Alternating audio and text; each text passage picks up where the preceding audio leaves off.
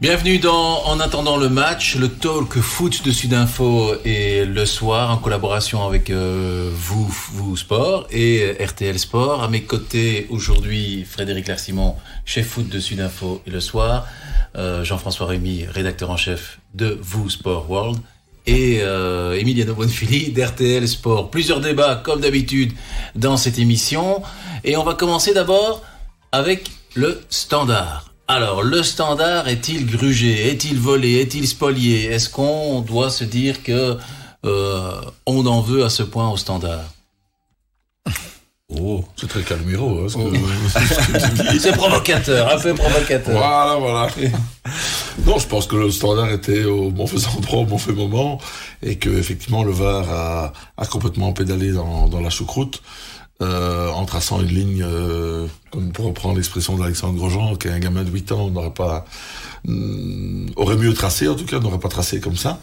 Euh, voilà, je pense que la fédération ne peut faire qu'une chose, c'est s'excuser. Et euh, ce qu'elle n'a pas fait. Ce que, elle a reconnu son erreur. Euh, J'ai pas l'impression que ça va que ça va aboutir sur quelque chose. Le procédure va aboutir sur euh, sur euh, un match qui, continue, on va le jouer pourquoi? Pour 10 secondes, on va faire revenir le cercle à, ce que ça pour le, rejouer 10 secondes.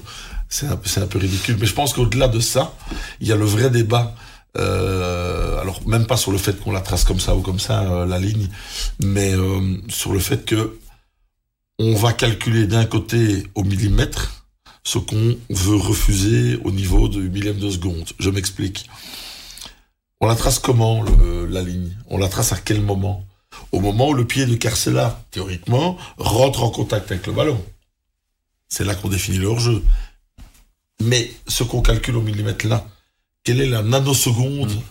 à laquelle le pied de Carcella, la chaussure de Carcella rentre en contact avec mais le ballon. Mais ça, on sait que la technologie ne permet pas en fait, de le mais faire. Si, et... on peut la C'est quand le ballon part, c'est pas quand il oui, entre mais en on contact. a, quand on, le a, ballon part. on a un nombre de frames, une Ouais. frame étant une image, Ouais. on a euh, simplement un Ben, le jour où on le pucera, on, euh, on pucera les, les chaussures, comme on fait avec les Ah, joggers au 20 km de oui, Bruxelles. d'accord, Alors oui, ça devient autre chose. Mais quand- quand- Mais ici, donc, en gros, il y a le humain d'un côté qui décide que euh, le ballon, euh, le ballon va quitter la chaussure, et d'un autre côté, il y a un œil électronique qui va tracer une ligne.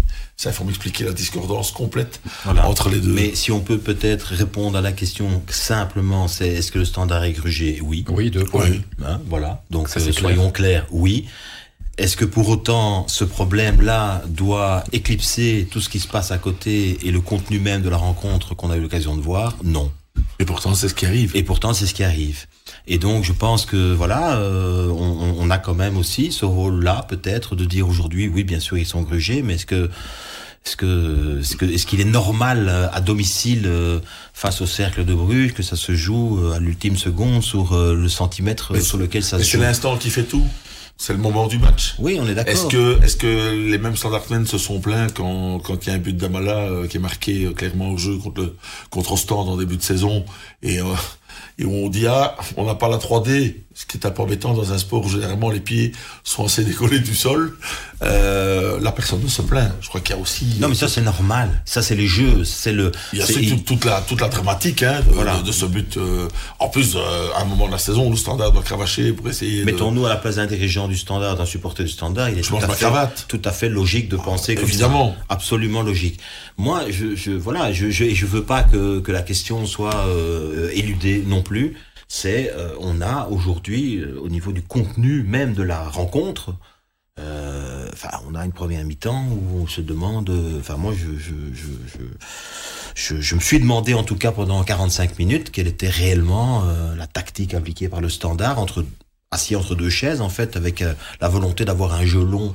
Mais un bloc équipe est tiré sur 40 mètres, j'ai pas compris très bien. Enfin voilà, je trouve que ça doit pas ça- ça doit pas cacher le reste en fait. C'est ce qui sauve un peu la direction du standard, de la colère, et le staff du standard, de la colère du public. Ah ouais. C'est la faute. euh, Alors je dis pas qu'ils s'en qu'ils s'en servent, les faits le, le, le démontrent. Mais sur Que- le fait, ils ont raison.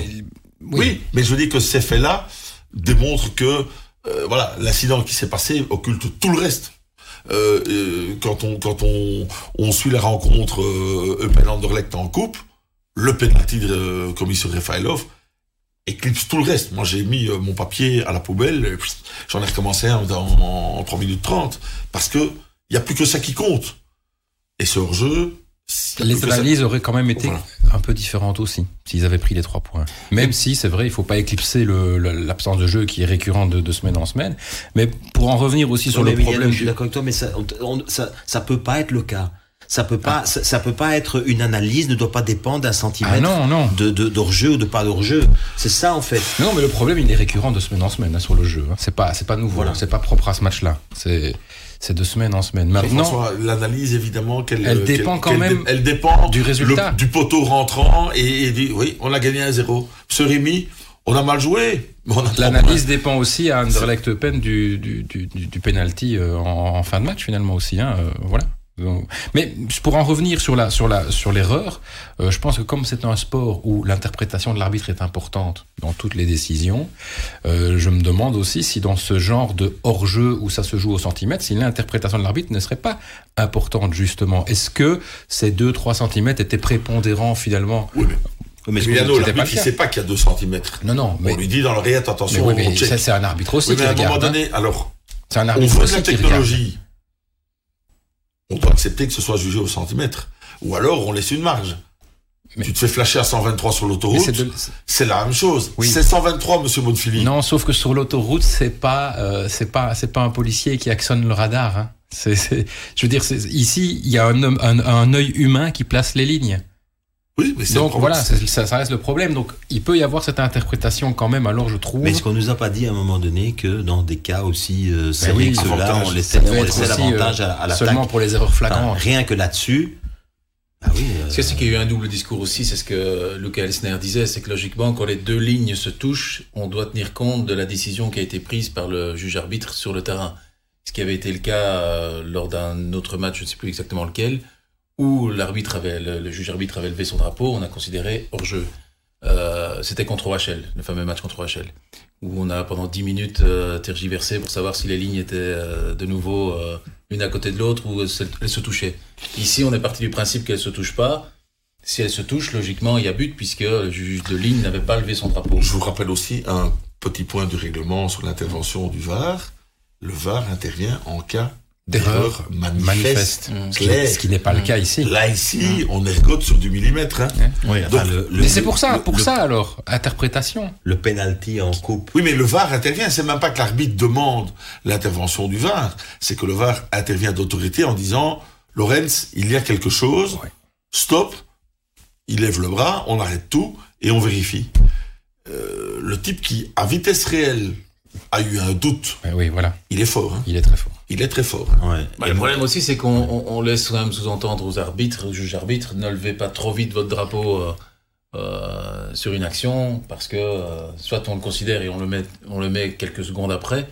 mais avec, Le, avec le VAR grec, mhm. le juge de ligne va avoir tendance à lever dans le doute, mhm. et puis le VAR va vérifier en disant. Mhm vous avez raison, vous avez tort. Mais après, il y a, y a enfin, c'est parce qu'en fait, on a eu deux exemples qui étaient extraordinaires, enfin extraordinaires. Euh, oui. Hors de l'ordinaire. Hors de l'ordinaire, voilà, justement. On a cet exemple-là, puis on a ce match de coupe où à un moment donné, on est tous là en train de dire, pardon, il y a quoi, il y a penalty. Oui. Euh, et, et j'ai toujours pas compris aujourd'hui pourquoi il y avait penalty, parce que c'était soi-disant autour de la ligne. Ouais. Enfin, c'est. Moi, 30 ans de carrière, j'ai jamais vu mais, ça. Mais où est-ce qu'on va, quoi? Et, mm. et, j'ai adoré d'ailleurs la, la, la réponse euh, de l'entraîneur de, de, de Penn qui pour le coup dit, bah, probablement que nous on n'aurait jamais eu ce penalty là. Et il a probablement raison. Et, il a probablement raison. Non, mais c'est, c'est, et en fait, c'est, il y a un truc. On, voilà, la technologie c'est bien, mais on se rend compte que ça ne règle pas tout. Et en fait, on a mis, parce que on a la même chose dans tous les championnats, faut pas se tromper, attention, hein, on a la même chose en Angleterre toutes les semaines. Dans le championnat d'Angleterre, on en, on en discute aussi, parce que la problématique, c'est qu'on a mis, en fait, au-dessus de l'arbitre, quelqu'un qui est de sa corporation, et qui va faire en sorte que la, la, la, la, décision qu'il peut prendre, de déjuger, pas déjuger, etc., peut avoir un effet négatif sur l'évaluation même de l'arbitre et de ce qu'il a fait comme travail. Et donc, en fait, il on, y, a, quelque chose dans le système qui ne fonctionne pas. Euh, après, euh, voilà, c'est sans doute, il y a d'autres sports, euh, je rappelle quand même, où c'est l'équipe qui fait appel à l'arbitre. Le. Le hockey, qui est un exemple, ça veut dire qu'on n'utilise pas tout le temps Il y a des fois où on laisse tomber et je suis à peu près certain que si euh, le match se joue dans ce cas-ci, je pense qu'il y a, je, enfin, il m'a- m'a semblé en tout cas que même du côté du cercle, ils étaient surpris.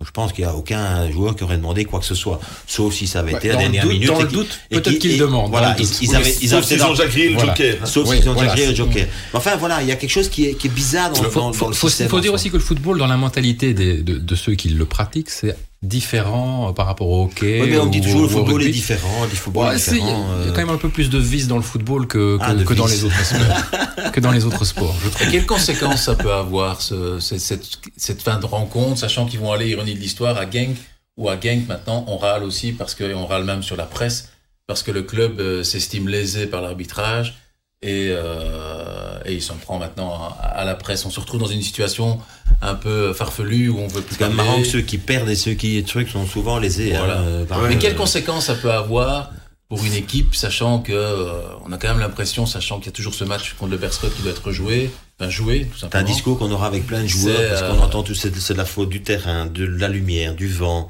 de l'arbitre. Des euh, méchants journalistes qui ont des, des voilà. pendant la semaine. Donc euh, bon, à un moment donné, c'est- voilà, je pense qu'il faut mettre les gens. Je pense que les vraies conséquences interviendront s'il y a un cas de jurisprudence.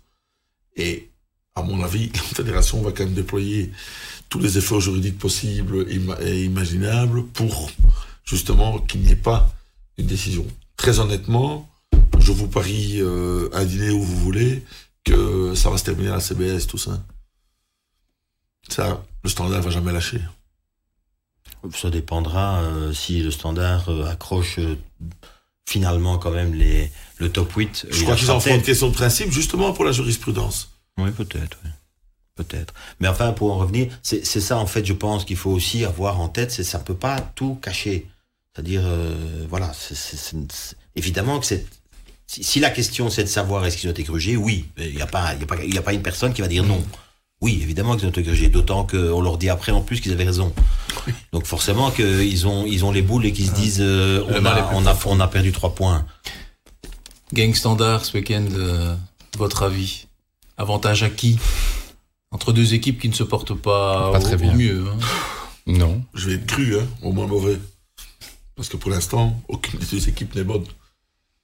Euh, je crois que Genk est, est vraiment euh, très en dessous euh, de, ce qui, de ses ambitions, le standard forcément aussi, mais le fait que pour l'instant Genk soit très en dessous de ses ambitions depuis moins longtemps que le standard, je pense que le standard a plus eu le temps de digérer ça et que s'il y a une petite pièce à jouer, je le jouerai quand même sur le standard. Mais ça va pas être très bon.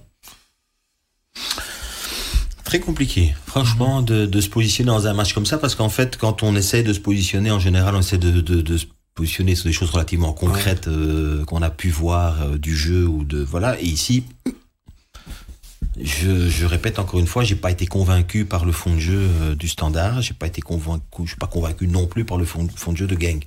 Mais je suis convaincu que de part et d'autre, il y a énormément de qualité dans les dans les dans les noyaux. Même si du côté du standard, je trouve quand même que sur ces dernières semaines et, et sur les, les, les, les choix, est-ce qu'il a dû être fait, et puis voilà, il faudrait sans doute un peu plus de temps pour qu'il y ait de la stabilité, notamment sur le plan défensif. On va pas se mentir quand même aujourd'hui, quand on voit, euh, et ce sont des, gars qui prouvent, hein, la semaine ils ont fait les matchs, mais bon, Calu euh, avec Leifis, avec euh, voilà le comment euh, à droite Ngoy et, le quatrième c'est euh, le, le buteur c'est euh, euh, allez bon c'est pas grave peu importe.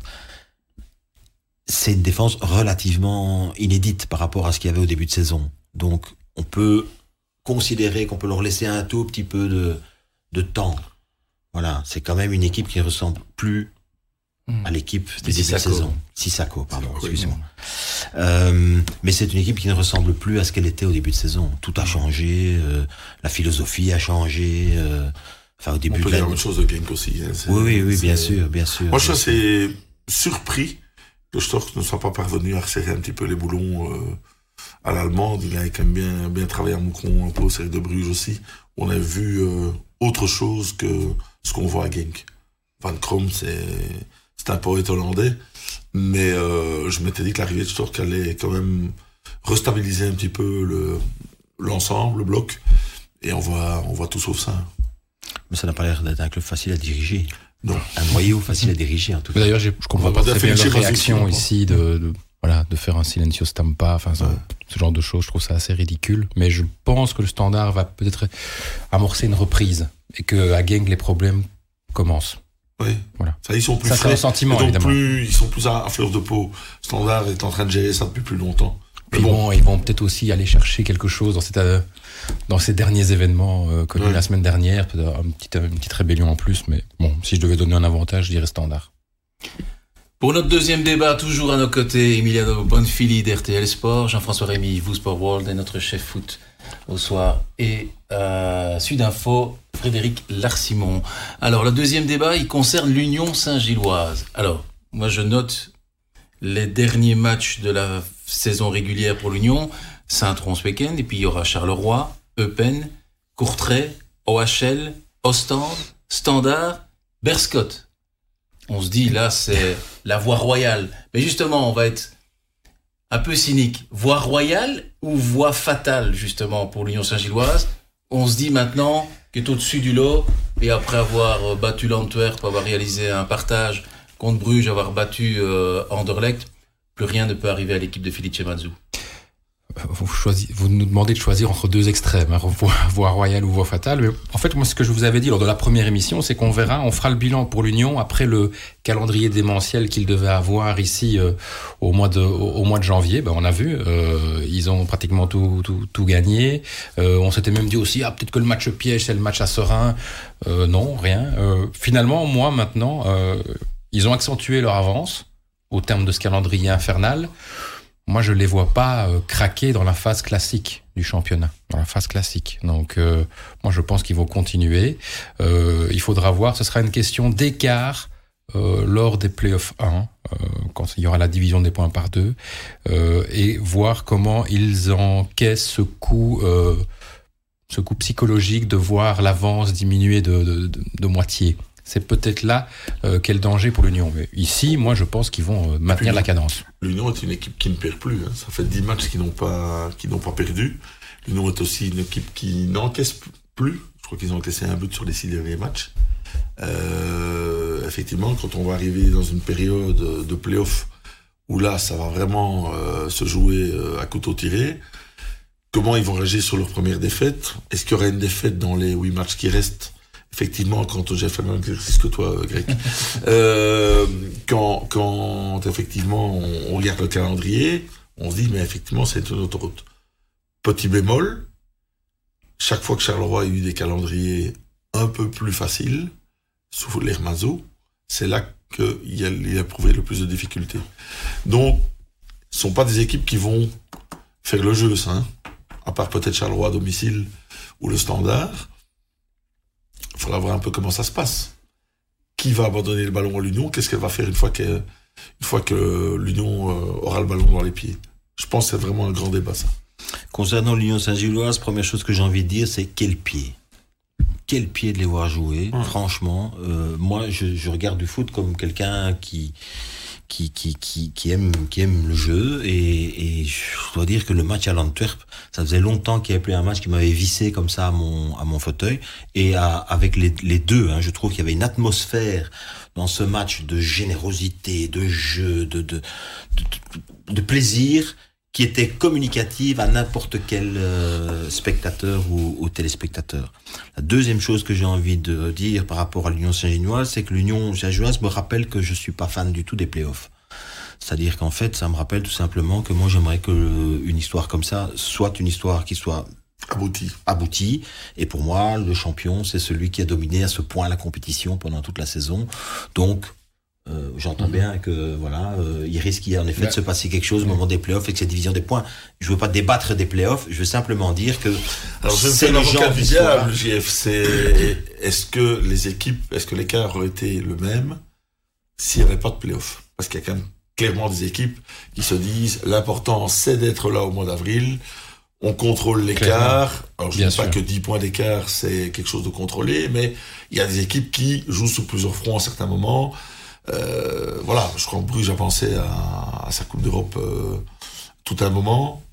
Oui, mais c'est- possible. À la, à la limite, à la limite, je m'en fous. C'est-à-dire que Ouais. c'est juste ce plaisir de dire pour moi, la meilleure équipe sur l'ensemble de la saison est l'équipe qui doit remporter le titre. Et cette histoire serait tellement belle si c'était comme ça. Or, aujourd'hui, on est tous autour de cette table avec quand même, il n'y en a pas un de nous qui, si les playoffs devaient se passer mal, ne trouverait pas qu'il y a une certaine forme d'injustice dans le fait qu'il ne soit pas champion cette année-ci.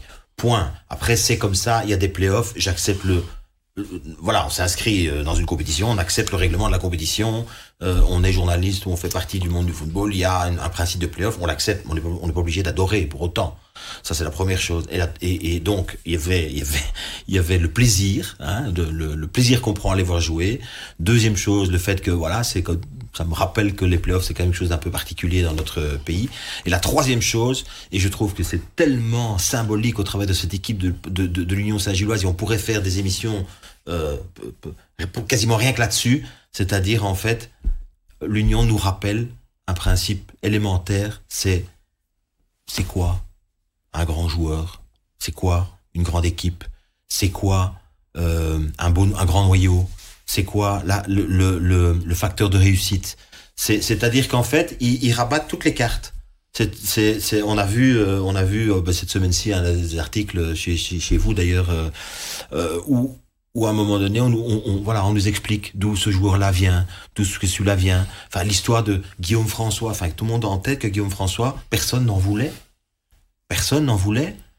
Le mec. Euh, Anthony Maurice qui se découvre être un. Anthony Maurice qui est. un vrai bon gardien. de la ouais, ça, ça, remet tellement en perspective, tellement de choses qu'on écrit, qu'on entend, qu'on dit, dont on discute, etc., etc., etc. Parce que c'est c'est extraordinaire pour, pour cette histoire-là, quoi. Mais justement, Jean-François, moi je fais un, je lance un appel euh, euh, aux instances du football. C'est exactement la même, dans le même registre. La Coupe de Belgique doit redevenir une histoire de, de belles histoires justement, de story, de Framborin qui arrive en demi-finale, euh, de Calais qui font des finales de Coupe de France. On n'a plus ça. L'Union, c'est quelque chose de, de frais. Et je trouve que c'est vraiment une Et ça excite les gens. Mais évidemment que ça excite les gens. Euh... Sauf que le niveau ici en Belgique, par rapport aux Français, euh, d'une équipe de D1 nationale pour aller euh, aller jusqu'en demi, c'est ça. Pourquoi pas ça. Bah, Et pourquoi pas Je trouve qu'il y a encore il y a un gap trop trop trop important. Euh, les divisions inférieures en France, si souvent les mecs sortent des, des, des grands centres de formation, ils n'ont pas percé au niveau professionnel. Non, mais... si, si, on on n'accepte pas ce genre de choses en Belgique, c'est juste une question de stade parce que on n'imagine pas que les supporters d'Anderlecht ah. ou les FC Brugeois arrivent à Bocolt. Euh, non, oui, c'est encore différent. moi, je parle du niveau d'une équipe de D1 nationale qui peut, qui, qui peut concurrencer. tu vas expliquer aux, anciens des Framborins qu'ils n'aiment pas le niveau en 83. Tu leur expliques à la sortie du studio. Ils sont là. Ils sont là. On, on, on, la sécurité.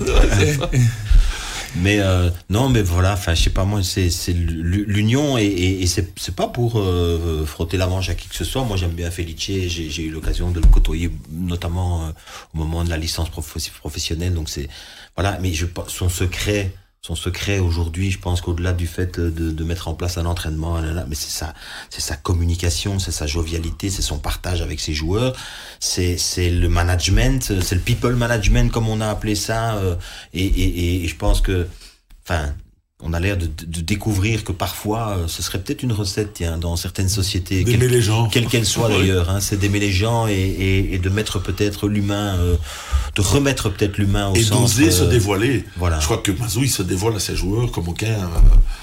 ses joueurs, c'est ses gosses. Hein. C'est franchement. quand un entraîneur, Guardiola, n'importe qui dit j'aime bien mes joueurs, oui, il les aime bien. Mazou, il les aime. C'est incroyable ce qu'il créer comme lien avec ses joueurs. Bien sûr. Et quand on voit, par exemple, quand il reçoit son trophée d'entraîneur de, l'année, la, première chose qu'il fait, c'est les gars, prenez le trophée et faites une photo.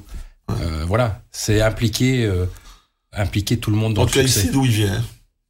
Pourquoi il réussit à l'Union ce qu'il a réussi en partie au Sporting de Charleroi, mais de manière euh, aussi, aussi impressionnante à l'Union. Est-ce que mais parce qu'il n'a pas en face Est-ce que c'est Genk aussi qui a, y a eu un impact euh, à ce niveau-là ou pas Il a appris euh, certaines choses. Mais hein, il n'a ça. pas le même vestiaire en face de lui, il n'a pas la même personnalité. On parlait de ça l'autre jour quand on faisait une comparaison entre Van Zer et Zirze. On a euh, d'un autre côté ce que j'appelle les enfants rois, c'est-à-dire les types qui depuis toujours ont été considérés comme les meilleurs, etc. C'est-à-dire que s'installe quelque chose de mental dans la tête d'un vestiaire, d'un groupe, qui n'est pas la même chose. Ici, je suis désolé, il arrive en division 2, il a tout à prouver et à faire grandir. C'est-à-dire que ces joueurs ont tout à gagner avec lui, dans le sens, voilà. Et quand il va à Genk ou dans un autre grand club, je pense, aujourd'hui, c'est pas la même, c'est pas le même rapport mental à, à, à son groupe. Et, et, et, et c'est plus difficile sans doute de les convaincre qu'ils qu'ils ont quelque chose à gagner. Ils ont l'impression que euh, qu'ils ont juste besoin éventuellement d'être orchestrés. Et à quel moment est-ce que Chelsea va m'envoyer mon, fameux contrat euh, à 43 millions d'euros? C'est à peu près ça. Je caricature, mais ce que je veux dire, c'est qu'il n'y a pas le même rapport, je pense, dans l'humilité et donc l'humilité dans le travail et l'humilité dans l'implication dans le groupe, l'humilité dans. Enfin, chacun à l'union, on a l'impression que chacun a sa place.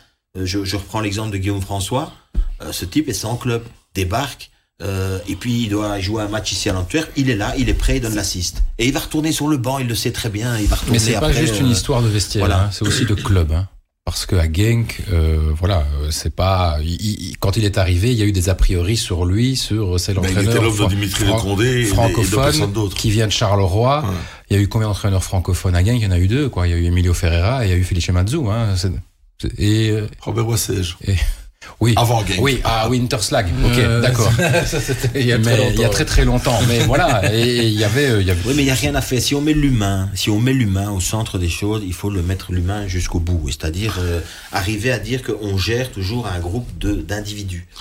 Et que je, je suis absolument certain, et je l'ai déjà entendu dire tellement de fois, euh, je prends un, un- un exemple, euh, par exemple, le Sporting Anderlecht dans sa gestion et dans ce qu'il représente.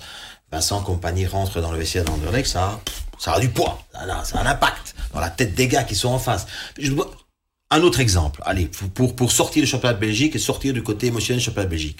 De quoi on parle quand Mourinho arrive dans un vestiaire? Sincèrement. Est-ce qu'on parle de ses compétences ou est-ce qu'on parle de son salaire? On parle de son salaire, Mhm. désolé. Mhm. Il est là, dans tel grand club, c'est 43 millions d'euros, il gagne plus que n'importe qui, etc. Machin. Oh, aujourd'hui, parce que c'est devenu, au niveau, euh, au très haut niveau, le référentiel. C'est qu'est-ce qu'on gagne? Moi, j'ai eu l'occasion de, de Et ça ne devrait pas être comme ça. hein. Non, non, mais je suis. Il n'y a pas que ça aussi. Hein. Non, il y a pas que ça. bon, quand il vient, on sait qu'il a gagné chose- deux fois la Ligue des Champions, qu'il a eu des résultats aussi. euh, José Mourinho. Et, et je pense que Mazou peut pas le résumer juste en entraîneur qui qui, qui, qui a de l'humain. Et Il y a aussi il y a un projet de jeu bien défini chez Mazou qu'il n'y a pas chez d'autres entraîneurs euh, encore en, en Belgique. Quoi. Ce qui est assez extraordinaire, c'est que j'ai j'ai dîné avec lui mardi soir. Et vous lirez ça dans le soir et, et sur l'info demain. Quel teasing, quel, je quel, quel je souhaite pas pub. Euh, Quel teasing. Je souhaite- la Je souhaite bon, pub. Euh, et il y a quand même quelque chose d'assez étonnant, c'est qu'effectivement, on a mis tous, tous les trois, tous les quatre, bout à bout, tout ce qui a pu euh, euh, piéger un peu Felice Mazou dans un événement qui n'est vraiment pas le sien. Et il m'a dit, Mais tu sais pourquoi j'ai raté? J'ai raté parce que j'ai pas été moi-même. Et j'ai pas été moi-même dès la signature du contrat. Je voulais Carole Gerhardt et j'ai lâché. Je me suis interdit de boire une bière avec mes joueurs parce que j'étais dans un grand club et que la chemise était en soie. J'ai pas été moi-même. Et il dit c'est une erreur que je ne recommettrai plus jamais. Il m'a dit en boutade, si le Real Madrid m'invite à être son entraîneur, je prends Carole Gerhardt. Parce que j'ai décidé que Carole Gerhardt serait mon Et je vais boire une bière. Et j'irai boire une bière avec les stars qui auront les moyens de l'offrir. Et je trouve que c'est vraiment un grand, allez, un, un grand acte d'humilité. Parce qu'ils pourraient se réfugier derrière la langue, derrière le fait qu'on l'ait complètement piégé à Genk. euh, voilà, c'était une erreur de casting. Mais je peux, je peux te rejoindre là-dessus et je peux même peut-être peut-être pousser le bouchon plus loin en disant que peut-être que ça aurait plu au joueur de Genk en fait. Évidemment. Et, et, et Oui. ça, en fait, euh, voilà, c'est alors peu, peu, c'est dans, dans la relation qui s'est installée. Je je dis pas qui fait quoi, etc. Ouais. Je dis simplement que quand on arrive dans un certain climat, à un moment donné, quand il resigne en division 2, tout le monde se dit, parce qu'il sort de cet événement-là quand même, voilà, perturbé, Il est cabossé, euh, hein. Embêté quand même. Ah. Et puis, il, il retombe dans quelque chose où il va retrouver des valeurs simples de ce qu'il de ce qu'il est humainement d'ailleurs euh, à titre personnel. Et puis il va grandir avec euh, avec ce projet, avec ce groupe, avec Mais il arrive comme le personnage central, hein, c'est tout différent Ouais. que d'arriver à Genk, où là, il est un peu fasciné par le décorum, la Ligue des Champions, euh, il doit, à mon avis, pas endormir la nuit. C'est tout à fait, ce qui est tout à fait légitime. Quand il revient à l'Union, il est complètement cabossé, euh, il est meurtri. Mais il reste quand même. Ceci dit, quand il va jouer à Liverpool avec euh, Genk en Ligue des Champions, euh, je suis désolé. Ah, mais il joue très bien, fait, il en fait un bon match. hein. Ouais. Euh, Donc, euh, on a des moments comme ça où il y a des choses qui sont, clair. qui sont, qui sont très bonnes. Mais il a, il a eu la malchance aussi de tomber sur Haaland. hein, À Salzbourg, lors de son, quatre, lors de Ouais, son mais à- premier à, match. Liverpool, donc on parle justement du match de Liverpool. euh, je sais très bien qu'à l'époque, on le- les, les- les dirigeants, en tout cas le staff, le staff technique de Liverpool, avait félicité euh, Felice et son staff pour euh, en disant que l'équipe qui avait fait le plus mal à Liverpool cette année-là, ça avait été euh, Ouais, Genk. je tiens à signaler dans sa que- manière de jouer, eh dans bien, sa manière d'avoir préparé le match. Ouais, Et- mais il se retrouvait dans une position qui était Mm. un peu différente, celui de l'underground, c'est-à-dire du, du, du gars qui ah, pouvait aller chercher quelque chose. Donc, voilà, moi je pense que vraiment j'ai envie de retenir un truc, c'est de le répéter encore une fois, parce que je trouve que c'est finalement ça que le football doit procurer, c'est les émotions et le plaisir. Et, euh, Et il y en a beaucoup là-bas. Et, et- et là-bas, il y en a beaucoup pour le, pour le moment. Euh, voilà, moi je, je, j'ai toute une série de, de, de, de de, gens qui redécouvrent le football. Et il y a des gens qui, qui, qui n'en ont à peu près euh, rien à cirer depuis des années et qui tout à coup nous reparlent de foot au travers de l'Union Saint-Gilloise. Mais il y a aussi la magie de l'histoire. hein. Euh, Il y a ce stade qui, qui, est d'un autre âge. Il y a, il y a- il y a tout pour, C'est un nom. pour soit chouette. Hein. C'est un nom. Ouais. Voilà. En fait, il n'y a pas une équipe, pas des supporters euh, adverses qui, qui, qui souhaitent du mal à l'Union, en fait. Hein. Non. C'est- Il est apprécié on par revient tout ce ce club. disait la semaine passée. Je pense que dans un coin de, de, de la tête de tout le monde, euh, et même les rivaux entre eux, Bruges se dit, Si c'est l'Union, c'est si pas c'est grave. l'Union, c'est pas grave, du moment que ce soit pas l'Antwerp. Oui. Euh, je crois que tout le monde raisonne un peu comme ça. Quand on voit, j'ai envie de dire une réponse en oui ou non. Euh, quand on voit euh, bah, la confiance qui règne à l'Union Saint-Gilloise actuellement, le football proposé, tout ce qu'on vient de dire de ultra positif sur cette équipe, euh, quand on voit que derrière Bruges, bah, on a l'impression qu'il n'y a pas vraiment de, de fond de jeu, ou en tout cas que les joueurs ne s'y retrouvent plus avec le nouvel entraîneur néerlandais, quand on voit Prisk qui n'est pas à l'aise à l'Antwerp, qu'on voit que Compagnie et Anderlecht, euh, ça peut être magnifique, et puis la semaine suivante, catastrophique. Est-ce que d'après vous, toutes les planètes sont alignées en fait cette année pour que euh, l'Union Saint-Gilloise aille jusqu'au bout et fasse ce que, entre guillemets, même si j'aime pas tellement l'exemple, l'heure faire, faire ce que Leicester a fait en Angleterre? À l'heure actuelle, il, c'est mieux tracé que ligne du Var, ça c'est certain. mais mais est-ce que ça va, comme on dit à Bruxelles, hein, pour prendre euh, euh, un exemple bien bruxellois, est-ce que ça va rester durer Je ne sais je- pas. Je dis, si, oui. si l'Union a 14 points d'avance au terme de la phase classique, ils sont champions. S'ils ont 7 points d'avance au moment de commencer les playoffs 2, ils ont droit à deux jokers, euh, ils sont champions. Moi, je descends à 5. 5 points d'avance? Oui, Ouais.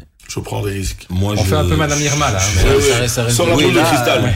Là, pour le coup, oui, c'est la boule de cristal. On en reparlera en fin de saison. Non, hein. c'est-à-dire qu'en fait, en fait, t'as mis tellement, parce que tu demandes de répondre, c'est très, très chouette, hein, de me répondre par Personne oui, répondu par par oui, oui, non, par oui ou par non. Ouais, à une- respecte à une- pas à une- ici, à une c'est- question qui était plein de sous-entendus. euh, et- et- C'est oui champion, c'est ça? Non, mais plein de sous-entendus, notamment sur Bruges.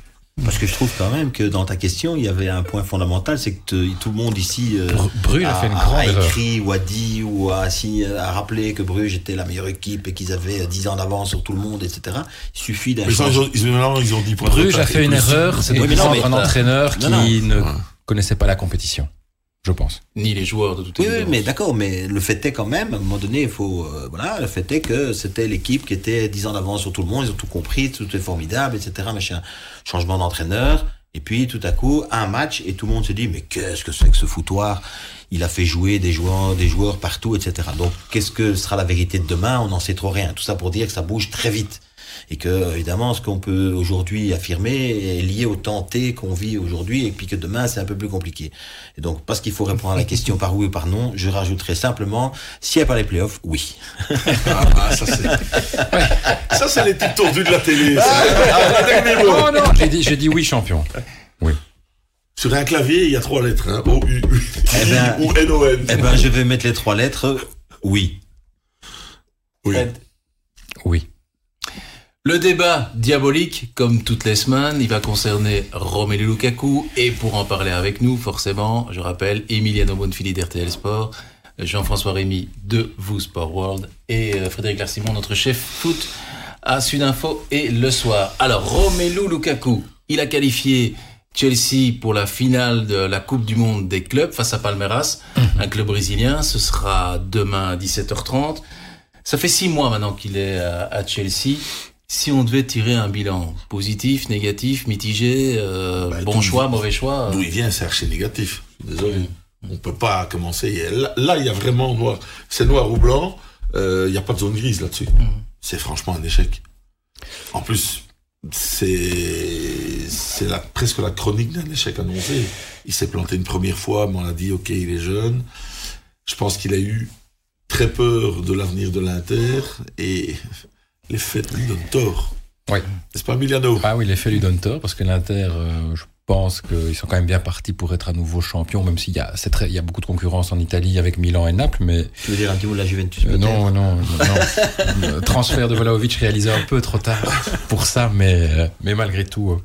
Non, mais en fait, Lukaku, euh, on, parlait, on, parlait, on parlait de l'humain avec, euh, avec Matsu. Lukaku, c'est un gars qui, même s'il euh, peut planter des buts euh, sans arrêt de semaine en semaine, c'est un gars qui a besoin d'amour, qui a besoin d'être compris, qui a besoin d'avoir une relation fusionnelle avec son entraîneur. Moi, je me souviens de cette image quand il arrive à l'Inter, quand il débarque, mais on a l'impression que Antonio Conte, c'est son père qui, qui, qui embrasse son fils. Mais Romelu, il a besoin de ça. Il a besoin que les supporters l'aiment. Il a besoin d'être bien, cette relation. Il y avait une relation d'amour-haine avec les supporters où euh, parfois euh, il avait limite il fêtait pas des, des buts avec l'équipe nationale euh, parce qu'il y avait quelque chose qui le, qui le chiffonnait.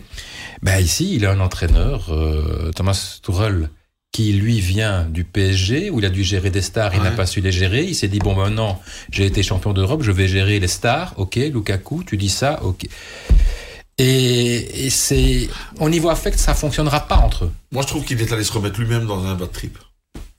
Avec l'interview. Euh, oui, même avec son transfert, il prend un risque. Chelsea vient de gagner la Ligue des Champions. Bien Il y a sûr. beaucoup d'équipes qui font des cycles. Donc là, il se met une barre très haut. Je suppose qu'il y avait euh, des, contingences salariales là-dedans aussi dans son choix. Il y a son choix de cœur. Faut pas oublier que Chelsea a toujours été le club de son cœur.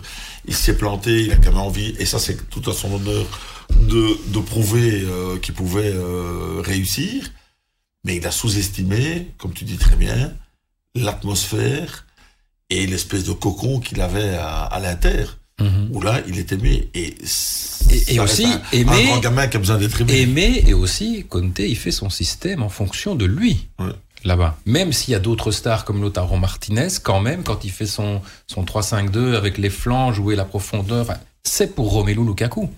Que, Ouais, moi j'ai euh, par rapport à lui déjà bon de- à- à- une première chose. Est-ce que est-ce que pour moi c'est un grand attaquant et un grand joueur? Oui, Oui, ça oui, discute ouais, évidemment. absolument pas. Est-ce qu'il est dans la meilleure phase de sa carrière ou de ses non probablement pas.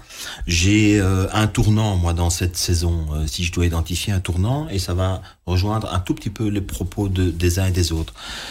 Pour moi, je situe le tournant au moment où il se blesse. Dans la tête, à mon avis, d'un joueur, peut-être de Romelu en particulier aussi. Je, le- voilà, je le connais un petit peu, donc je me dis que je ne pas être, enfin, que je, je pense en tout cas à quelque chose peut-être qui, qui peut se trouver là. Dans la tête d'un joueur, quand on est très important pour son club, on se blesse, on est rétabli, on joue. Je suis désolé, au Bayern de Munich, quand Lewandowski est blessé, qu'il revient, il joue.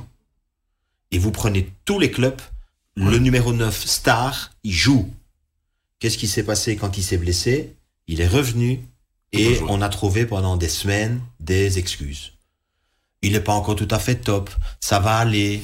Euh, en fait, il a fait, Tuchel a fait de la gestion de noyau parce qu'évidemment, pendant le temps où il n'a pas joué, il y a- ils ont marqué à peu près trois, trois buts par match.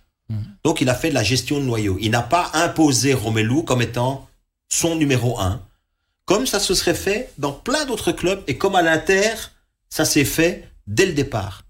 Et je pense que dans la psychologie de, de Romelu, ça l'a touché. Ça l'a touché. Euh, il s'est- senti sans doute à ce moment-là inconfortable. Euh, D'ailleurs, on passe par une période euh, un peu conflictuelle avec l'entraîneur, où lui-même ne comprend pas très bien. Et puis, comme c'est le cas, quand ça va moins bien, il y a toujours un truc en plus qui se passe. Ah, Covid, pas de chance, ça tombe à ce moment-là. Et puis, et puis les choses s'enchaînent. Et donc, pour moi, si je dois situer, j'ai le sentiment que son arrivée euh, à Chelsea, euh, et j'entends hein, tout ce que tu as dit, Fred, mais pour moi, dans ma tête, je me dis, voilà, malgré tout ça, le début de saison est pas mal, il marque des buts, euh, il joue, euh, il, il, il, il, il est comme il est, il fait, il fait, il fait beaucoup de gestes, il veut qu'on lui donne les ballons, il veut qu'on qu'il ait servi dans les 16 mètres parce que c'est un buteur, parce que c'est un mec qui a faim, parce que etc. Voilà. Mais il y a un moment, il y a un moment dans la saison où ça se passe comme ça. Et, euh, pour reprendre, si on considère que je sais pas moi que Haaland à Dortmund est euh, la star, ben dès qu'Haaland euh, peut marcher sur un pied, il joue. Dès que Lewandowski peut marcher sur un pied, il joue.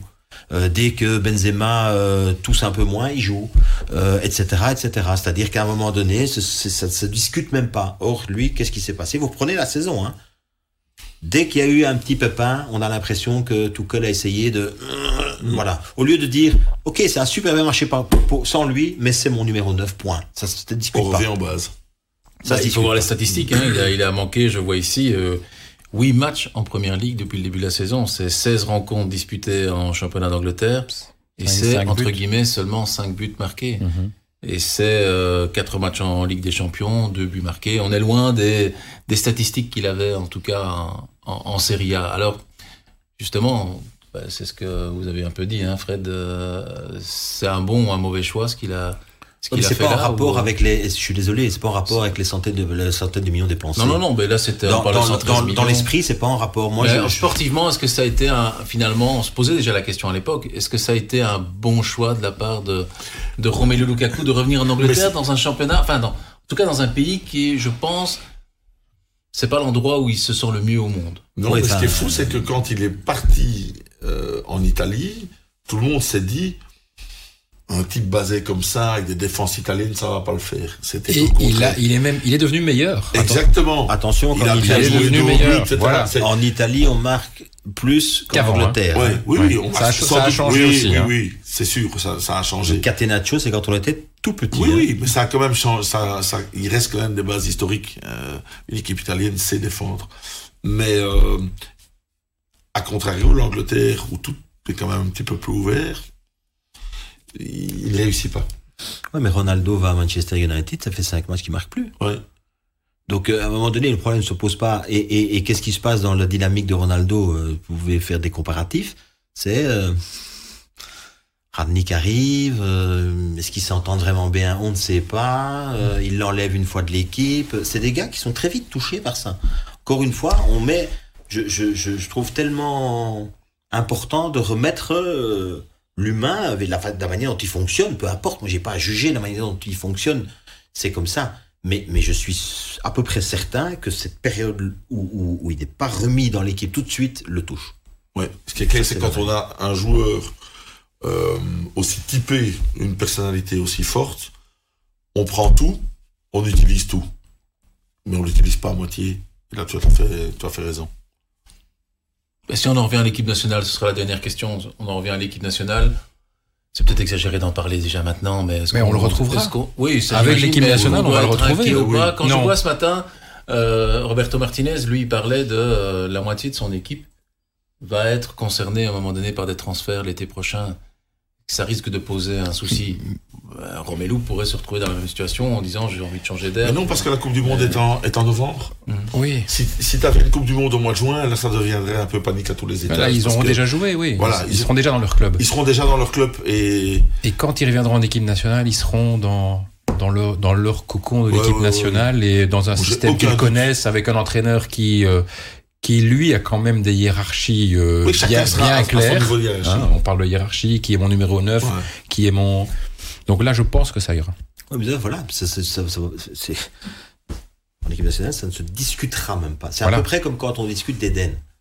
Euh, il y a eu euh, donc la- la- lundi dans l'Europe des 11, euh, lundi dernier, il y a une excellente analyse qui a été faite sur sur le, le jeu d'Eden et c'est pour faire toute petite parenthèse où clairement Philippe Daman a, fait l'analyse de la, de la rencontre et a montré pourquoi en une demi-heure un entraîneur pouvait trouver toutes les raisons de ne pas le mettre par rapport au- au- à la dimension d'effort.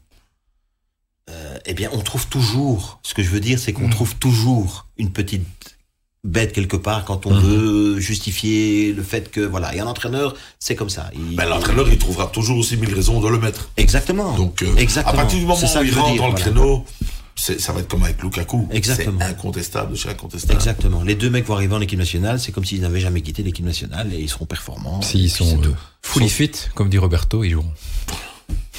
Eh bien, je remercie pour toutes ces analyses, toutes ces réponses à ces débats. Et euh, ben, ce week-end, euh, il y a le retour aussi de la première ligue, même s'il y a eu des matchs en, en semaine, etc. On en sera vraiment dans la reprise. Qu'est-ce qu'on peut attendre du côté de vous Ben, si, alors si, si je peux évidemment euh, parler des, des, des rencontres de première ligue, mais c'est surtout de, de- de- c'est important pour l'instant euh, la bagarre pour le top 4 qui, qui est extraordinaire. Et puis euh, le renouveau aussi avec les équipes du bas de tableau où là ça va se battre incroyable aussi. Et et et, et, euh, il y a l'équipe Newcastle qui, qui démontre à quel point les, les les périodes de transfert de janvier sont importantes. Euh, mais je voudrais quand même, si j'ai la, la permission, rappeler que ce week-end aussi, on va retrouver euh, sur les antennes de vous les euh, Red Lions, les Red Panthers, qui reprennent la Pro League. N'oublions quand même pas que nous sommes champions du monde, champions olympiques avec notre équipe de hockey. Ils jouent, rejouent ce week-end et donc je voulais quand même mettre ça en évidence aussi. Foot anglais, évidemment, c'est super important, mais je trouve que d'autres sports aussi méritent d'être mis en lumière.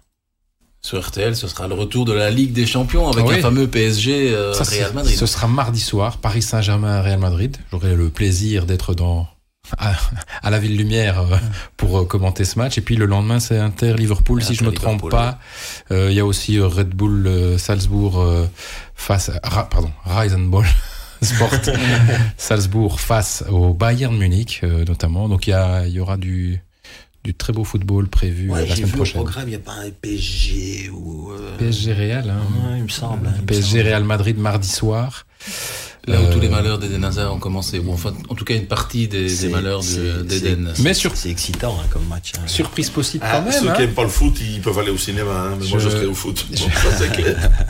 Si je peux juste rajouter, oui. non, je voulais juste dire, parce que j'ai parlé des Red Lions, je voulais parler Mm. des, des, des Cats aussi, qui euh, jouent leur qualification pour la Coupe du Monde. Coupe du Monde, Et effectivement. qu'on a aussi l'occasion de voir dimanche soir. Donc voilà, euh, Il y super week-end. il y a plein de trucs, mais c'est parce que voilà, je voulais simplement le, le dire. Et pour nos lecteurs, euh, aussi bien dans le soir que dans, dans Sudinfo, euh, Frédéric, euh, vous avez bien bossé cette semaine avec des interviews Je de continue. Felice Mazou et d'Alexandre Grosjean. Oui, on est retourné euh, avec euh, mon collègue Nicolas Crous euh, de la, rubrique euh, Culture, qui est, un, qui fanat de foot et qui est une superbe plume. On est retourné un peu aux racines de Felice. Donc on lui a pas trop parlé de foot, mais on lui a parlé un peu de ses racines, avec forcément du foot qui ressurgit tout le temps. Et puis il y aura une interview d'Alexandre Grosjean, le directeur général du Standard, qui était tant vilipendé, décrié. Voilà, il s'explique demain dans nos colonnes. Il répond à toutes les critiques. Je remercie en tout cas à vous trois et je remercie tous nos internautes de nous avoir suivis, de nous avoir écoutés, euh, soit sur les sites, soit en podcast. Et je vous donne déjà rendez-vous à la semaine prochaine pour déjà la sixième émission de En, en attendant le match. Au revoir à tous. Au revoir.